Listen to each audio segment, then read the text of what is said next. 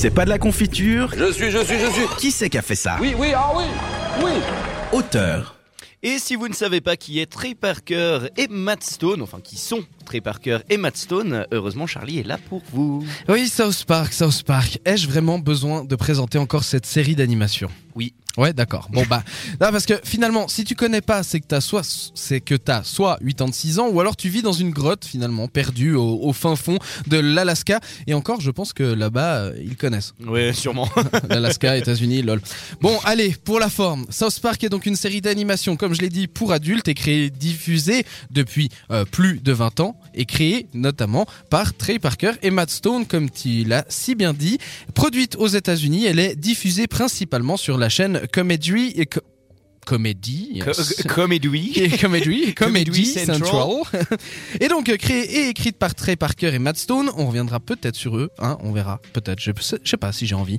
La série met en scène les aventures de quatre enfants. Des, oh là là, mais j'arrive pas ce soir. Ouais, quatre De quatre enfants d'école primaire, Stan Marsh, Kyle Broflovski, Eric Cartman et euh, Kenny Mark Cormick, qui vivent à South Park, une petite ville du Colorado.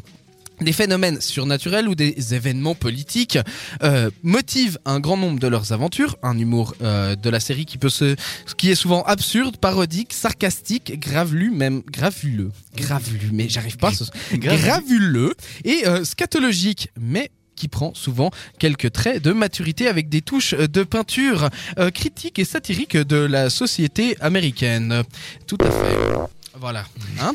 Trey Parker, originaire de Denver, et Matt Stone, originaire de Houston, ont tous deux suivi leurs études à l'université du Colorado, où ils créent un premier court métrage appelé Jesus vs Frosty en 1992.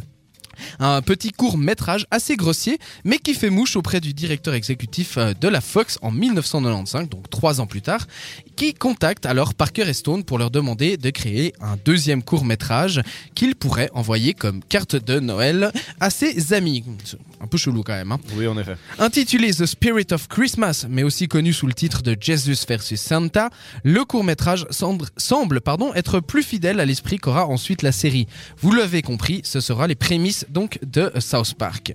Bien que ces courts-métrages qui rencontrèrent donc un franc succès sur internet sont ressentis comme un concept de série télévisée, la Fox refuse de prendre la série. Attends, avant, euh, attends, attends, il y avait un caca qui parle. Monsieur Anki, Oui. hein T'imagines Bastien, un caca qui parle Ce scandale pour la Fox Et d'ailleurs, restez jusqu'à la fin, puisque dans les anecdotes, on va savoir d'où vient ce personnage. Voilà, donc t'imagines quand même, la Fox n'a pas voulu signer euh, la, la série parce qu'il y avait un Parce qu'il caca y qui avait un parle. caca qui parle. Ouais, ouais, quand tu connais la série, tu te dis. hmm, Ils ont pris le truc le plus simple. Parker et Stone donc se tournent alors vers euh, Comedy Central pour qui il passe trois mois à créer un épisode pilote. Trois mois, hein, c'est pas rien. Euh, c'est Cartman a une sonde anale, un épisode qui n'eut pas les résultats d'audience attendus. Mais euh, Bon Prince, et notamment grâce au succès de leur épisode, l'esprit de Noël sur Internet, les dirigeants de Comedy Central acceptent de leur donner une seconde chance. Le duo écrit alors Muscle plus 4000, euh, dont le script plaît à la chaîne et qui décide de s'engager pour une première saison. Les voilà partis pour plus de 20 ans de série.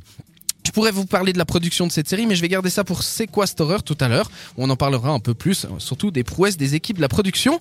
Du coup, on va se tourner plutôt vers euh, la musique, la musique que vous connaissez sans doute.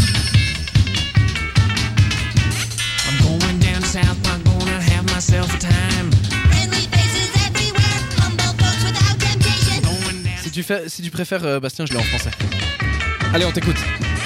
Je prends la route de South Park histoire de me calmer les nerfs.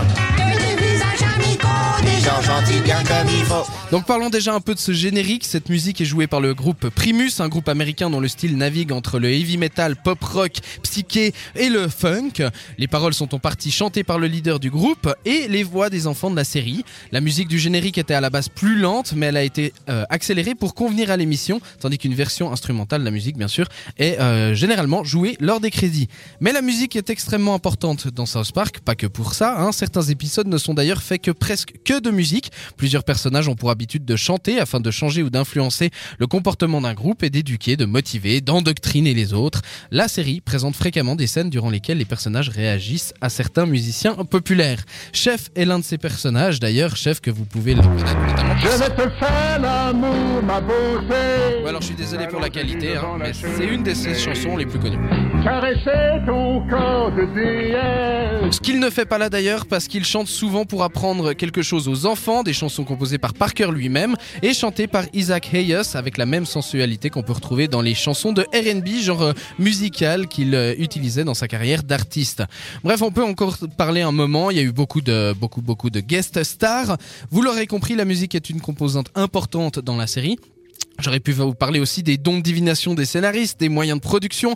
Bon, on en parle quand même dans quelques minutes, donc restez avec nous. On aurait pu parler aussi des personnages emblématiques, des thèmes abordés ou encore des critiques, mais j'ai dû faire des choix. Alors, je vous emmerde et je rentre à ma maison. Je vous emmerde et je rentre à ma maison. Ah oui, dernière info. Série, euh, la série devrait se prolonger au minimum jusqu'en 2019. Voilà, voilà. C'est quand même Réagis sur les réseaux sociaux grâce au hashtag CPDLC.